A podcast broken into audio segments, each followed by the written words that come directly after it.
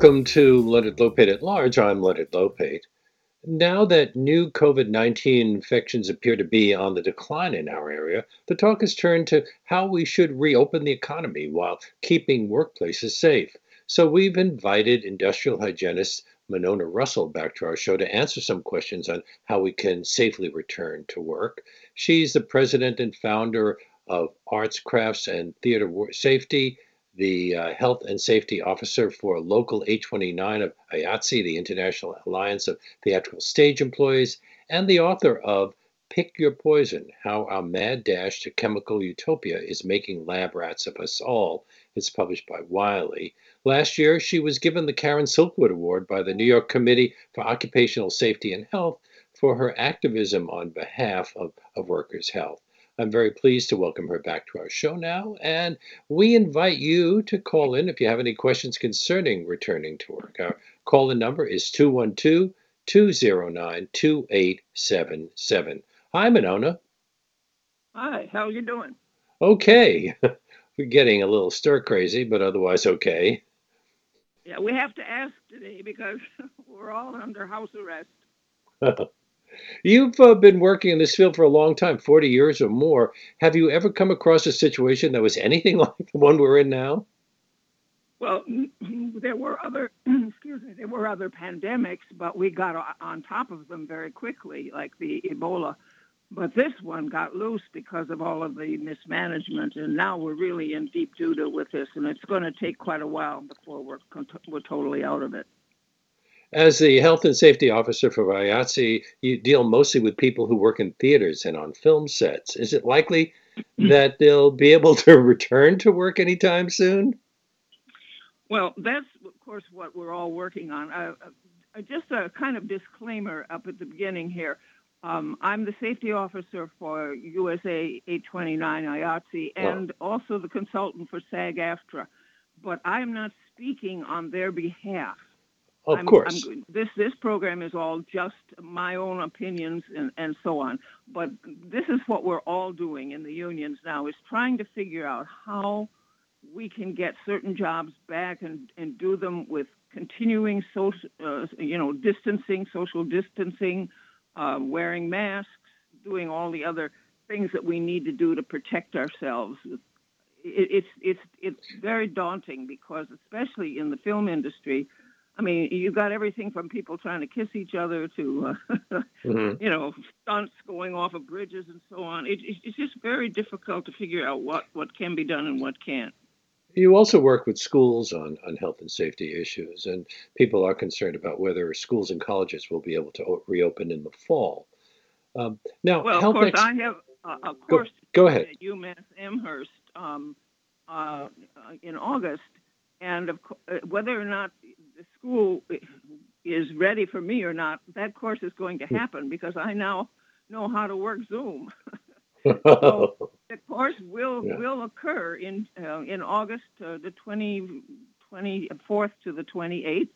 And um, people who are interested in this kind of thing, I do 40 hours and uh, give a certificate for people who are in the health field or in art or theater and interested in the safety area. So yeah, and, schools I'm not as worried about because although it is not ideal, and it really is not ideal to do it virtually or God help us with those canned PowerPoints, um, it, it, it is possible. In other words, education can continue pretty much. There's a few things like chemistry lab courses and uh, even art can can continue to some extent provided people's homes are equipped with the right ventilation and so on to use some of the art materials that are more toxic. So, uh, but it is possible. Now, health However, experts, the, go ahead. Yeah, in the film industry, that's a big difference because now you've got crowd scenes, you've got mm. close, intimate contact, you've got camera people who are, you know, doing close-ups.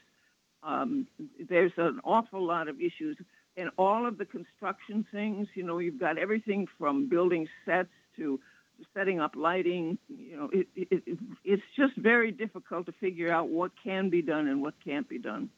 I know. In fact, uh, there are already some reruns going on some of the series uh, in slots that would have been new shows. Health experts are saying that no one should be going to work unless there is testing widely available to identify people who are infected. How likely is that to happen given the scarcity of test kits and supplies? Well, it is ramping up, and it has to, because it is the only way. You cannot be using temperature, testing people's temperature, because I was wondering about that. people don't get a temperature until two, three, four days after they've been exposed, and they may be transmitting the virus all that time.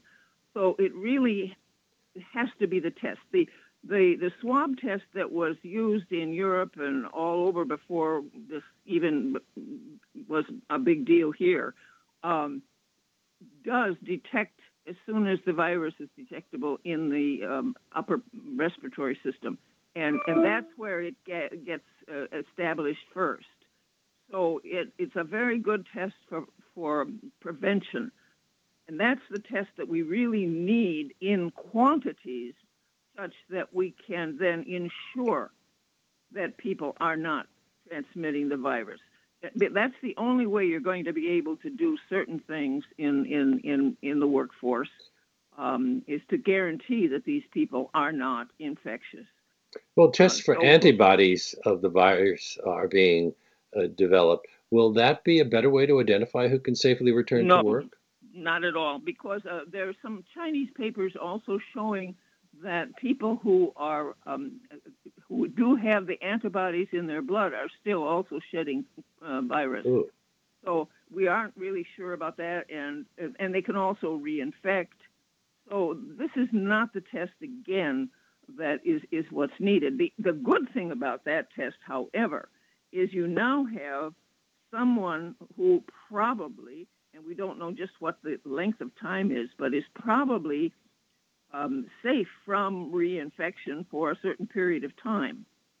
And uh, there, there's actually some countries that are issuing um, certificates to people who have passed their their immune test, so that they can then be in workforces, the sensitive workforces, where immunity to the virus is, is crucial.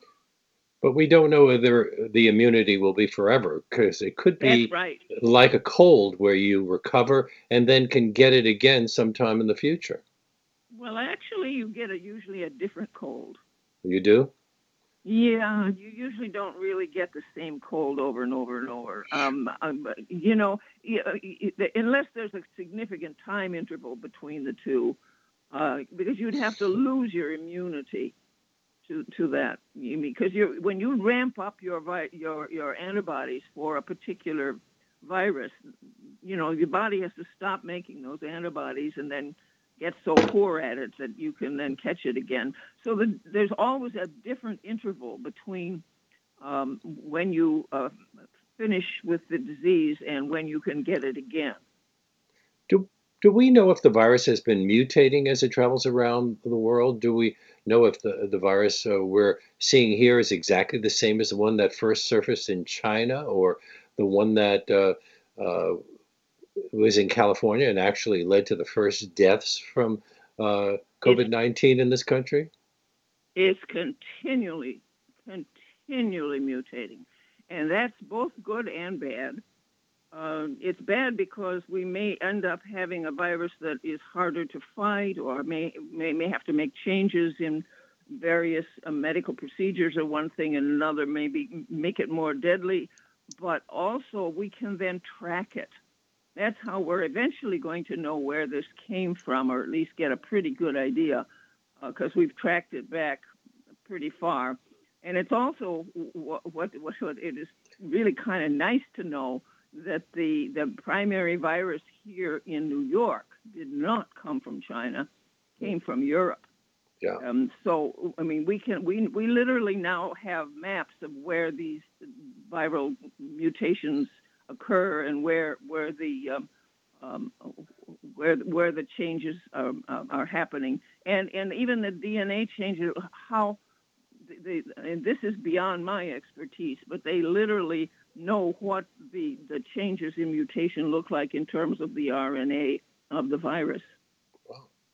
What have we learned so far from healthcare and other essential workers who've been infected and recovered from the virus? Can and can those lessons be applied to other workplaces? Well, yeah.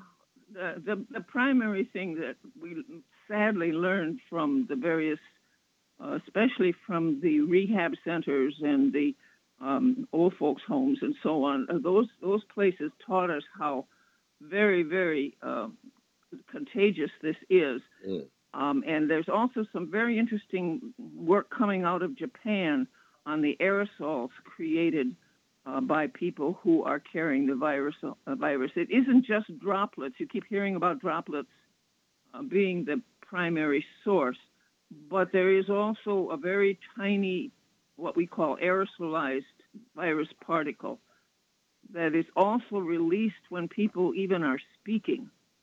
And those are so small that they can hover in the air for quite a while and if you don't have good ventilation in a room, and that was one of the problems in some of these these homes, is that once this these tiny particles are in the air, they're gonna they're gonna hang out there for a while. And so anybody coming into the room, and and they spread. They, you know, when you have really tiny particles, they they move in the air, and they will eventually go a lot further than six feet. So without good ventilation, it's, it's a serious issue um, in terms of uh, airborne transmission. Now, there are the general precautions that we hope everyone's been taking social distancing, wearing a mask, washing or sanitizing hands and surfaces, avoiding touching your face or eyes. Are these the basis for a workplace safety plan as well? Because uh, they, they, these precautions are not specific to any one job. Uh, and there are different kinds of workplaces offices, schools, stores, restaurants, construction sites, factories. Uh, they all have different setups and logistics. Absolutely. Uh, that's what's so fascinating. You know, I'm primarily started out life as a chemist. So what I've done is on the American Chemical Society is I've followed all of the precautions that they're setting up in labs. And you see, originally they thought, well, we can take these general precautions like distancing and masks and this, that, and the other, and we can just set up a series of rules. But then they found out, no, it doesn't work that way. Every single lab has to have its own unique take on how they're going to do this, how far apart the fume hoods are, what they're going to be doing where how they're going to get the chemicals from where they're stored to up to the. I mean, you literally have to start with the workforce. Who are your workforce? If you got a bunch of old people like me, you got trouble. Um, you got a bunch of young people, maybe not so. Where do they live? Do they have to catch the subway to get to work? So you got to look at your workforce. Then you got to figure out: are they coming to a parking lot? Are they getting off on a subway station and walking? Where are they coming from? Then you got to say, well, how do they get into the building? And is there an elevator that they've all got to share? You got to track them, figure out where the problems are there. Now we've got them up to the up to the floor, and we've got the laboratory. How big is the laboratory? Is it even big enough to get your six feet uh, in all? I mean, six feet is a 12 foot square area. Yeah. You know, you got to have six feet on both sides of a person. So you got to have a lot of space in, in there in order to get your six feet. Uh, how do you make sure that they stay there? In the Japanese laboratories, they have little marked out boxes in front of the workstations where you're supposed to stand while you're doing that damn job. And um, this is your little two foot area to move around in so that you don't impede on anybody else's 12 foot area. I mean, it, it, it's, it's, it's, it's amazing. So you literally have to, as an employer or as a, a union uh, safety person, you've got to look at the workforce. You've got to track them from their homes in, in you know in your mind and, and figure out what their risk factors are. You got to track them all the way up into the workplace, and then you got to figure out what are they got to do. What is the objective? And how can we manage to keep distancing and all of the other things done while they're doing this this task? So it's going to be very individual, and it's going to mean people sitting down with pencils and paper and marking it out and discussing it back and forth. Uh, an employer who is not very familiar with exactly what goes on on the work floor better bring in workers who do know and better be talking to them because going there's going to be tricks in there that that that, that employer's not even going to be aware of in that job that are going to cause problems. So this is going to make us think. We're going to really have to think about this. Industrial hygienist Monona Rossol is our guest today on Leonard Lopate at Large on WBAI New York 99.5 FM. And we've been also inviting your calls to 212 209 2877. Reggie Johnson, our audio engineer, have we gotten? Uh, okay, well, uh, when you do, uh, give it, and you think that the call will be helpful in this discussion, please alert me. Okay. Okay. Now uh, let's let's move on to uh, uh, who will be creating the plans that you were talking about, Monona. Do most companies or organizations have a health and safety expert on staff? Uh, so should we assume that we're going to have a lot of Jared Kushners with little or no experience taking on those roles? That's exactly what the problem is. And it really, really points up what I've been saying for decades. I don't think most employers are aware that you are supposed to have OSHA programs. You are supposed to have written programs about any risks on the job, and you're supposed to have regular meetings to address those and discuss them even if you don't have the COVID virus floating about, that structure should already be there. In the workplaces where that structure already exists, this is a pretty slam dunk sort of thing because the committees are already set up. The toolbox trainings that go on uh, regularly every week can just be expanded and it's it's not difficult. But for the majority of workplaces that have been ignoring these rules for decades, it is a real problem. Now we have a lot of calls coming in. Uh, so uh, we'll take them as quickly as we can. And callers, could you make it as brief as possible because there's just so much that we have to address today. Okay, BAI, you're on the air.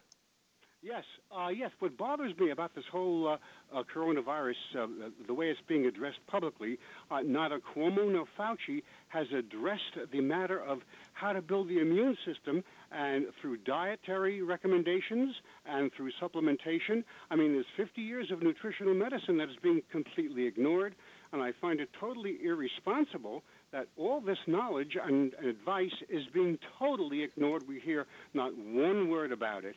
Well, actually, uh, I've been uh, I've heard that you should take as much vitamin C as you can, but maybe that's just very limited. Monona? Well, it's a little late because the virus is here, and uh, you know uh, we can and we can certainly argue a lot over exactly what is best for the immune system because there are a lot of theories.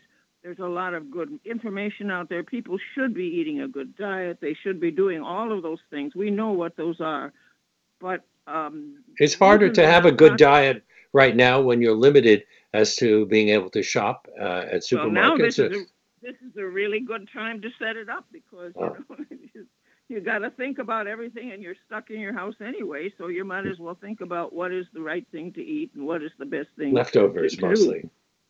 Okay well let's take another call. Hi you're on the air bai hi i'm steve in new york city. How are you doing today? Okay i hope you're keeping safe. What's your question? Keeping safe wearing the mask et cetera et cetera to the nth degree.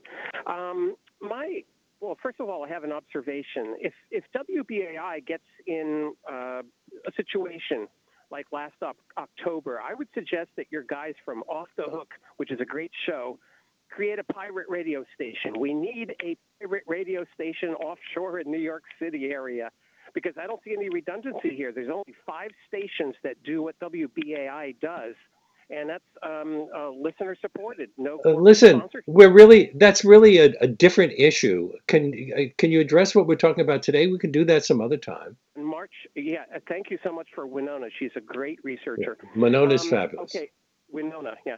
Um, Monona, M O N O N A, Monona. Monona. I got it. It's the yep. telephone thing.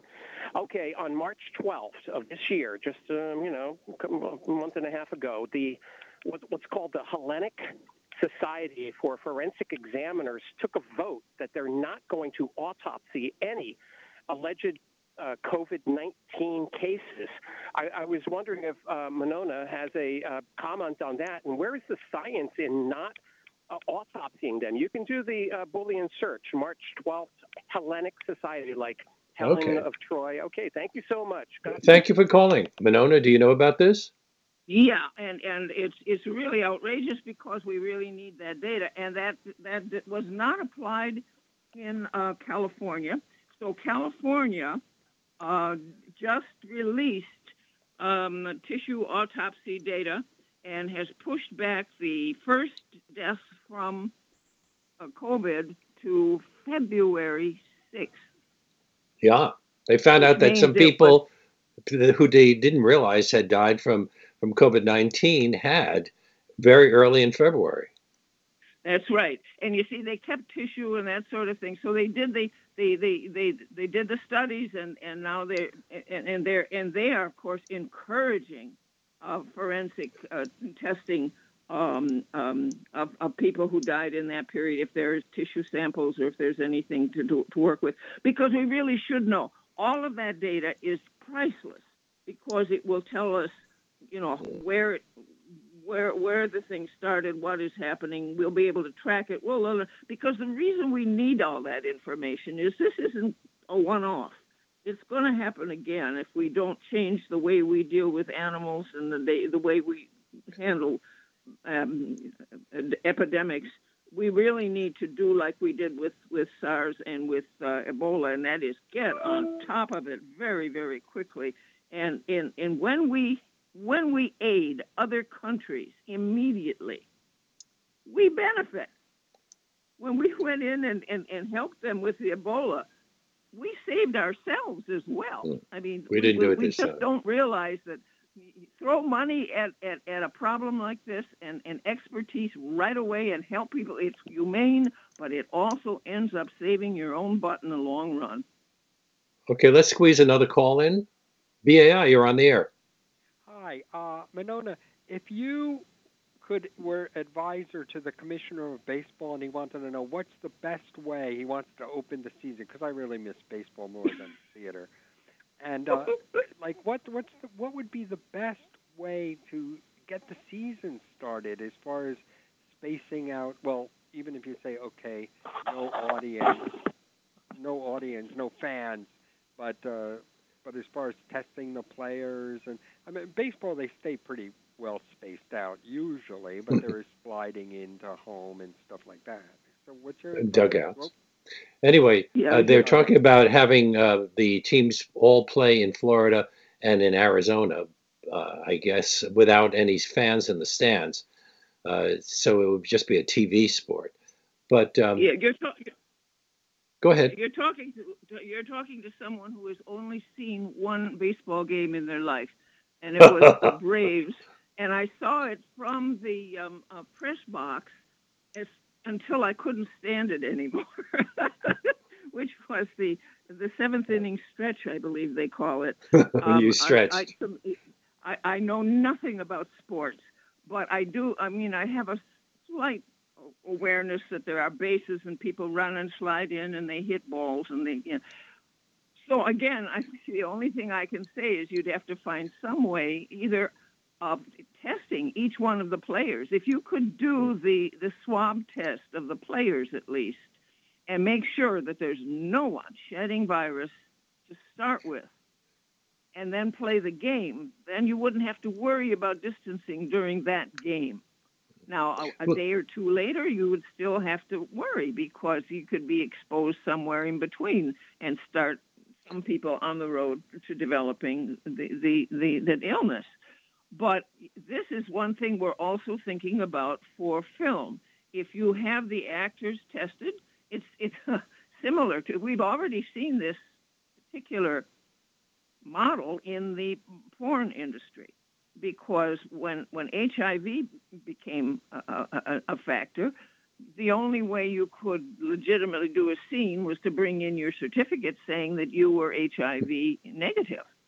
Um, so uh, in a sense, we'd be doing the same sort of thing um, for baseball or for film actors, so that at least during the day that you're doing that, you know these people are not shedding virus.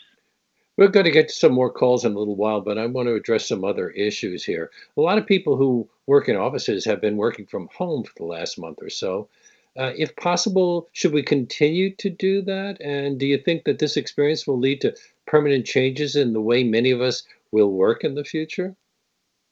Oh God, I hope so. Because there's when I I have a, an exhaust fan in one window and the other window open, and I always do and the air that is coming in is so wonderful. And this is New York. Man, it usually just stinks and it's full of, you know, exhaust and all that. It's so nice. Uh, we really should seriously consider working from home. Uh, and I have been doing a lot of work from home before this, so this was a, not a very difficult transition for me, except I mean, I love working with an audience. So I mean, that's that's that's a real sad thing for me. But working at home, we really should be doing as much of that as we can. Of course, a lot of jobs can't be done from home. Restaurants, shops, factories, construction sites right. all require people to be there in person.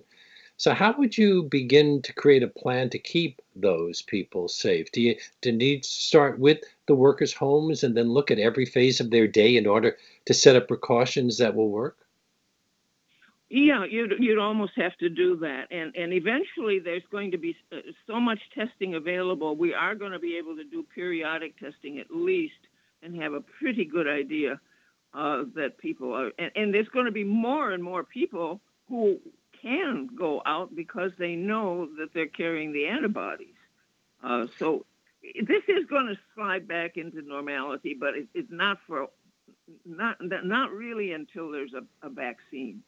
But there are people who are in higher risk categories, uh, older people, people with pre-existing health conditions. Should they not be allowed to return to work? And what, what do we do about the fact that Black and Latino communities have been hit disproportionately? There, especially since well, many of them work in high-risk jobs. Yes, that's why we're seeing what we're seeing. Um, they, they they do the high-risk jobs they live in close proximity to each other, uh, and they have bad health care. We really are, uh, that is really showing us what a lousy job we're doing of keeping everybody healthy, of really having a good health care system for everybody. That's why we, we really we really need to make sure everybody is taken care of because here again, you either take care of the poor or you die of their diseases. It's just always been a, a truism. So when, when we take care of the least of us, we're taking care of ourselves. And we need to really understand that concept and make sure that everyone has good access to health care, good access to good housing, and it doesn't have huge stresses and problems in their life because they will they will show at a time like this. We have to go to a break in a few moments, but I want to sneak one more call in. We have a number of callers. Uh, some of them will just have to wait uh, a little while, but please be patient. We want to get as many of you on as we can. Uh, BAI, you're on the air. Hi, it's me, Anthony. Yes, it's you. Okay, great. That was a profound statement that woman just said about if you you know you you would die. Could, could you talk up a little bit? You're very soft. Yeah. Okay. That was a profound statement that that lady just said about, you know, if you if you don't take care of the poor, you die of their ailments. That makes a lot of sense. Um, I'm looking at it. I was in construction for 40 years, and it, the the key to getting back into construction on one aspect is to make sure the organizations that are involved putting the mental work come with a trained process, come with apprenticeship programs that know how to train their employees so when they go out there again, um, that they can do their job and the public is not put at risk. The point of people living in close proximity means so much. I can. I'm lucky that I'm in my own home, and you pick and choose who you rub up against. But there are people when they're going coming home from work and in elevators. It's just and the elevators were 50, 60 years ago, and they're a lot smaller than they are today. And it's just it just makes the world so much difficult. But for me, the most important thing, nothing can be done until November 3rd occurs. Because Do you have a question? Do you have a question for Monona? Okay. Uh, how would you how would you see construction work coming back into play? Okay. Monona? Yeah, that actually should be easier um, because they, we don't have to have bricklayers right next to each other. We, we can really work out patterns of, of, of rigging and, and, and, and work. But we have to sit down and think about it, and you have to talk with the workers because they they're the people who know the job, and they're the people who know what, what, what has to be done and in what order. And once we have that worked out, we should be able to continue to do some distancing. And, and wearing masks should not be a difficult thing for them at all because they, most of them should be uh, fit tested, trained, and certified for respiratory protection because in construction, there's always going to be silica and other problems from, from dust. So uh, if, if, the, if they're properly trained construction workers, if the job is, is done carefully with with meetings and discussions about protocol and how they're going to do it, construction should be able to start up fairly soon. You're listening to Leonard Lopate at Large on WBAI New York 99.5 FM. in sweatpants, that's who you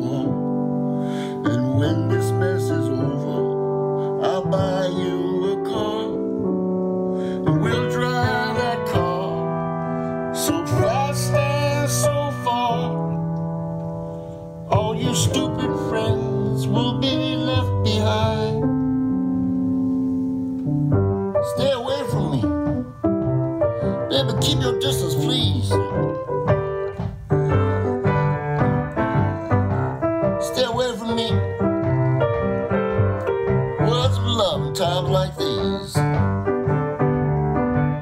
I'm gonna be with you 24 hours a day. A lot of people couldn't stand that, but you can.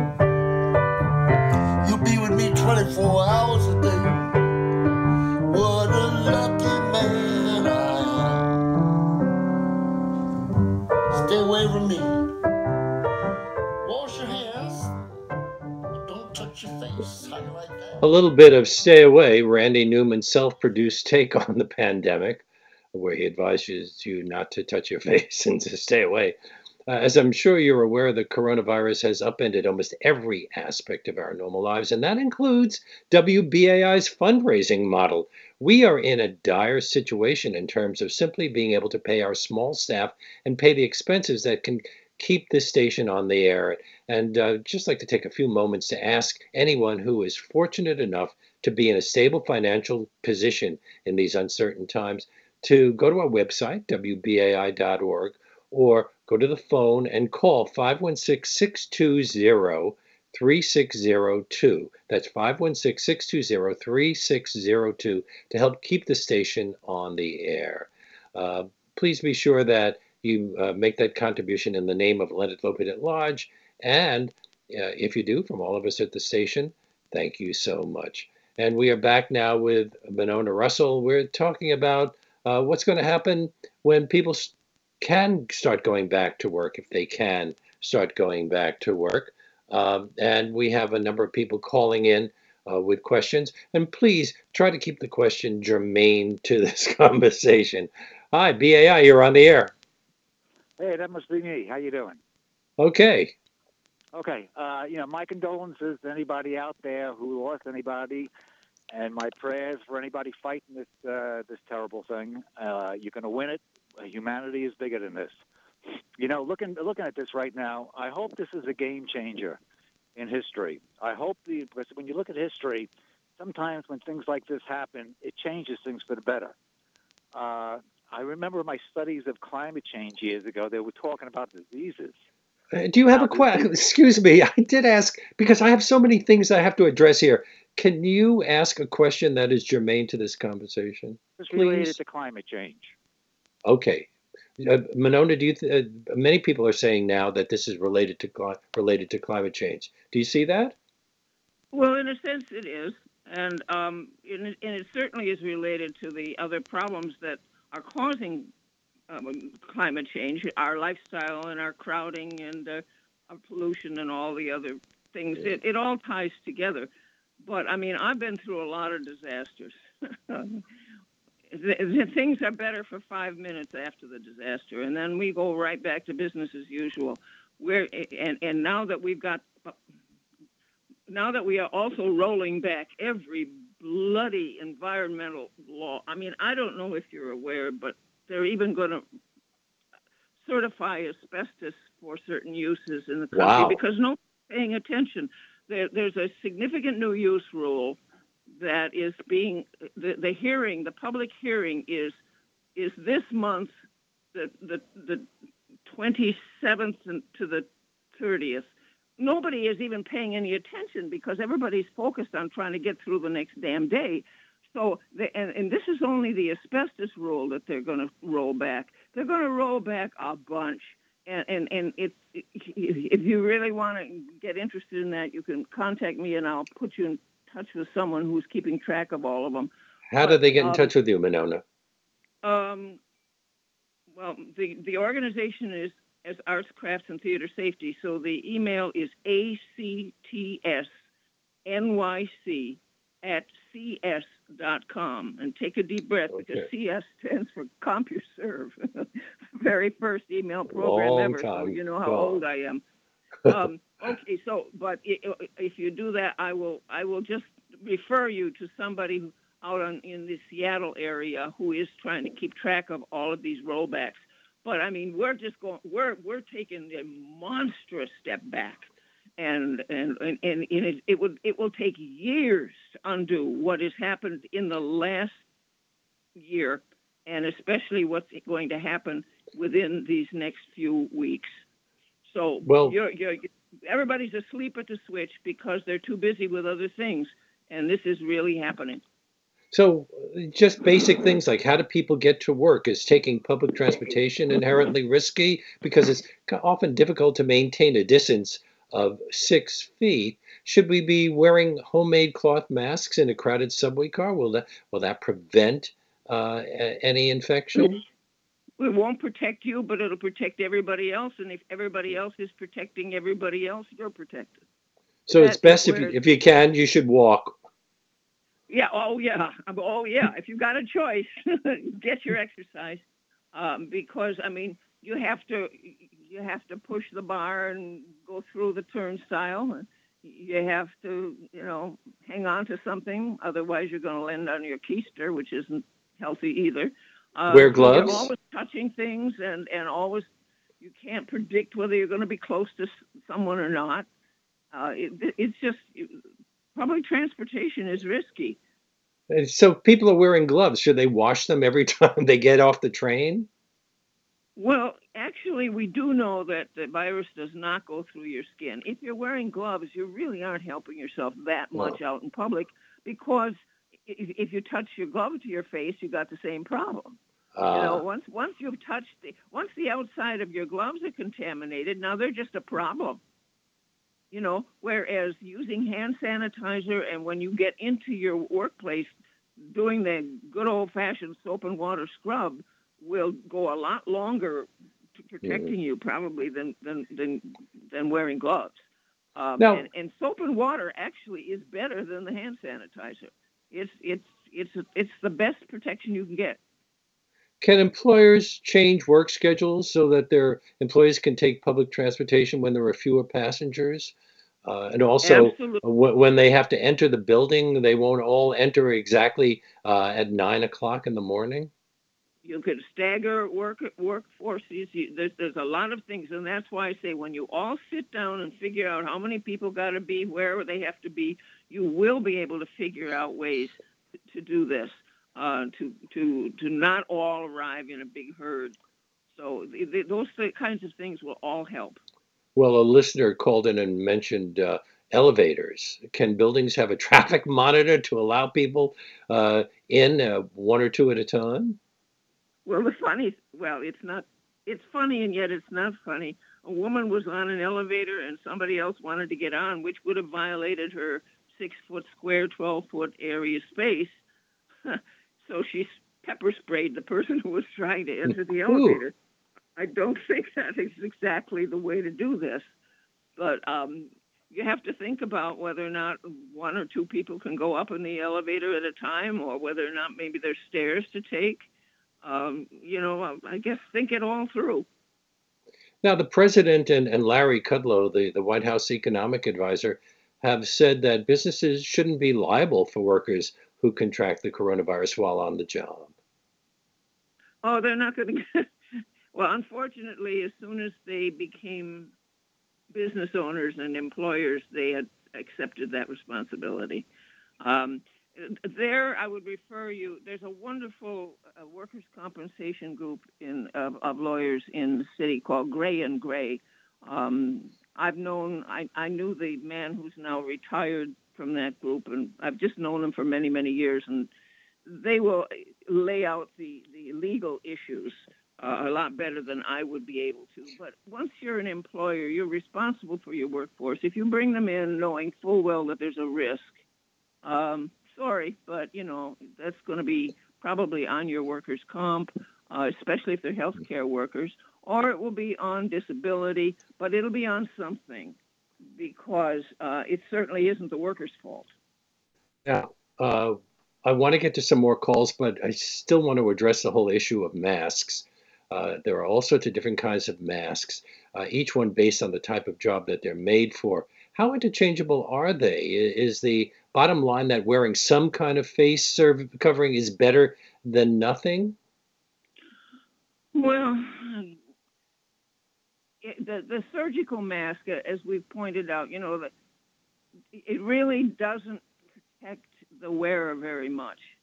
Uh, it it really is protection for the patient um, more than anything. That's why when we, we ran totally out of N95s, the advice from the CDCs was, well, then at least put a face shield over it so that, you know, you won't be getting droplets or anything on the mask. But ideally, you should be wearing at least an N95. Now, remember, the N95 was selected for hospitals before this kind of infection was the major reason for it. Uh, the N95 is the bottom of the line of filters. There's the N95, which means 5% of the particles that they test go through. Uh, there's the N99, which means only 1% of the particles go through. And then there is the P100, which is 99.97% efficient or better obviously a P100 would be a lot better way to go. Uh, so, so I mean, there's all these different masks. Then you got to buy them. And and and you got you got to buy them, but but the hospitals chose the bottom of the line to start with. Okay, now the bottom of the line is still a pretty good mask, and it should capture most of these part most of this stuff and it should it should be when it's properly fitted and the person is trained to wear it and knows how how to put it on without screwing things up. Um, yeah, that, that's it's a pretty good solution. But we there. but we should have stockpiled them. We should have had them available, and that, of course, you can follow the the, the trail there. I mean, we just dropped the ball, and you know who dropped it and um, it, we just didn't have a stockpile. And even those that were in the stockpile were expired, which meant the straps didn't failed and the masks were past their expiration date. I mean, it was just a, it was just a debacle. The whole thing, the, the first two months of this was just obscene. And now we have all these videos about how to make homemade masks from bandanas, scarves, T-shirts, even coffee filters, from uh, paper towels. Uh, how effective are these do-it-yourself masks? Oh, uh, there's no for way. people in offices, are homemade masks okay? Well, again, almost any cloth thing will protect the people around you. But but let me just, if, if you're into making masks or making your own, here's what you have to have as an understanding. You do not want an excellent filter because if you have a really good filter that's going to capture most of the particles, you're going to have to have a mask that fits to the face so tightly that you force the air through the filter. And that could be your N95, your P100, or whatever. It's got to fit that tight. It's got to absolutely sealed to the face. If you use a really good filter on a on a mask that is not fitted, the air goes around the edges. That air is 100% unfiltered. So what you want is a loosely a cloth that is loosely woven enough that you can breathe through it rather easily. Now that may sound like just the opposite of what you should be doing, but at least it will stop the big stuff. It will keep anything you cough out from getting getting airborne, and so you're doing the right thing. How effective it is, you will never know because you can't possibly test every mask, and every mask is going to be different. And you'll see all kinds of phony stuff in some of these things. Oh, our masks will do this, you know, 70% or 90% bullshit uh, that you just don't know. It was one face, one test, one time. And, and actually getting approval for a mask, if you went through all of the approval process, you would see how difficult that is to do for these very reasons the balance between what air is filtered and what gets around the outside of the mask is is crucial. So any kind of facial covering, just even the bandana, will do a pretty darn good job because the air's got to go through the bandana. If it goes around the edges of the bandana, you you've gotten nowhere. Mhm. Now, we I want to take another call. Uh, my apologies if I've sounded a little harsh at times to callers. Just try to try to get as much stuff in here as possible. Please forgive me if I uh, haven't always been as as uh, warm and cuddly as I like to be. Okay, let's take another BAI caller. Hi, you're on the air. Hello, I'd like to ask about that homey syllogism that we're all in the same boat and that the rich will die of the diseases from the poor. That's probably true historically, but I don't think it's true today, especially with this current situation. Now, I'm not a billionaire or a member of a trillionaire family, but I don't think they're worried about catching the coronavirus as I am not worried about it because I do the same thing they've been doing for the last month to cure it completely in China, Singapore, South Korea, and Taiwan. And they're doing a version of it in Cuba using interferon instead of intravenous vitamin C, which vastly increases interferon. We know the rich, once they reach 65, if you take out infant mortality, the rich live much, much longer than the average hoi polloi. Well, that's Uh, absolutely go ahead. And this is this this this um this analogy is of course never perfect, but if you don't if you don't take care of the poor, their diseases are coming over where you are. They will affect you in some way. Um, and and if nothing else, our inability to work is going to take out some fortunes, which maybe is a good thing. I don't know but uh, it, it is going to if, if you don't take care of the diseases of the poor there is going to be a downside for everybody in the culture Now, everyone in New York State is supposed to be wearing a mask of some kind when they're out in public, but um, many people are just ignoring that directive.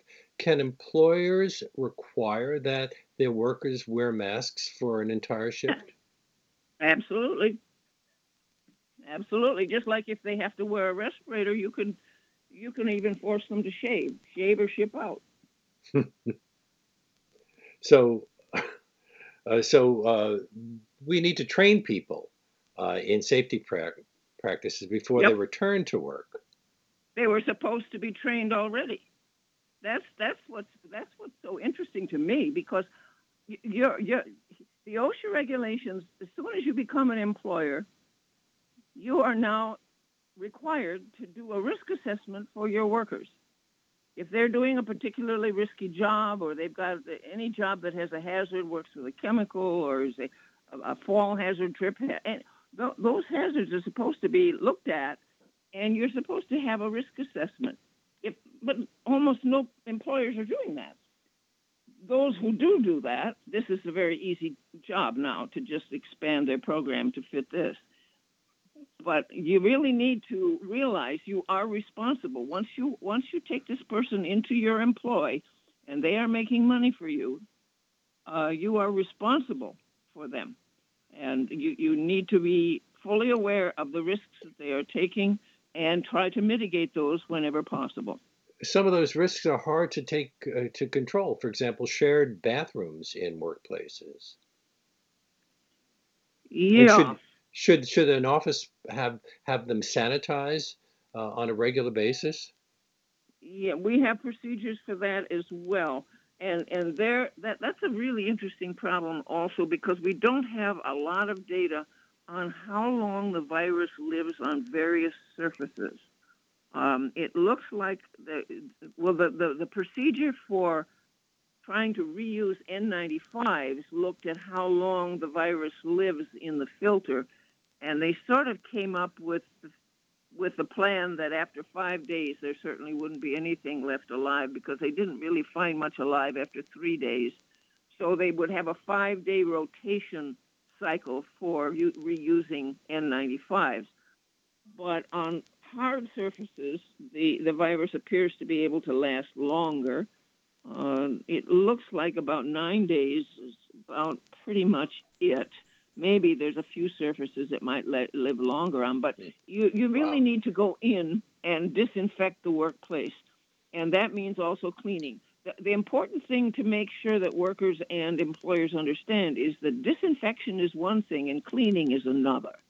Mm-hmm. Disinfection means you kill whatever is there. So some people were using fumigation and, and sprays and things like that. Well, that will kill anything living, but it doesn't remove the schmutz.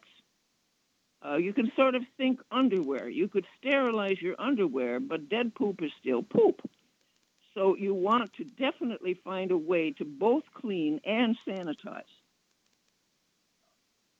Now, we only have a few moments left, but uh, restaurants uh, are going to have to space people apart. The uh, movie theaters, concert halls, museums, etc., Broadway theaters, uh, they're going to go out of business, aren't they? They're going to have to come up with something because uh, for them, uh, we could we could test the, the, performers. We could we could make sure that that stage is safe while they're working, and that all the crew members are. T- we could do that in a fairly short while once we, we get the test up. But what are we going to do about the audience? And and that is a problem. And the ventilation in theaters, you know, is not the greatest. It's it's better than a lot of places, but it isn't perfect.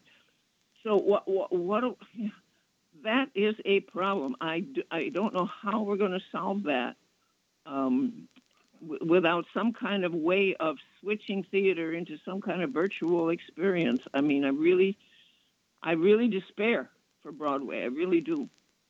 Monona, another problem is that we've run out of time, but it's always a pleasure having you on our show. You just such a wonderful well, font of. of information, uh, and well, let's. Uh, I look forward to having you back soon.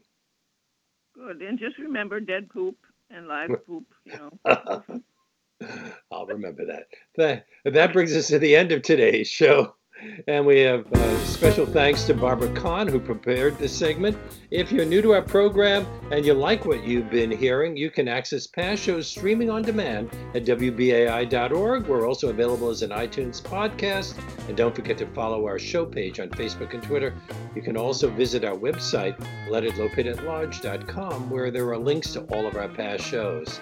If you'd like to send me your comments on any of our shows, you can email me at leonardlopate at wbai.org.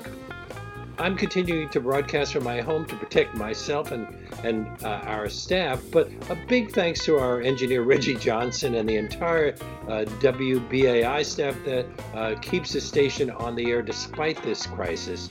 Uh, there are other problems like um, most nonprofit organizations, WBAI is in a very difficult economic spot because of the epidemic, uh, the pandemic.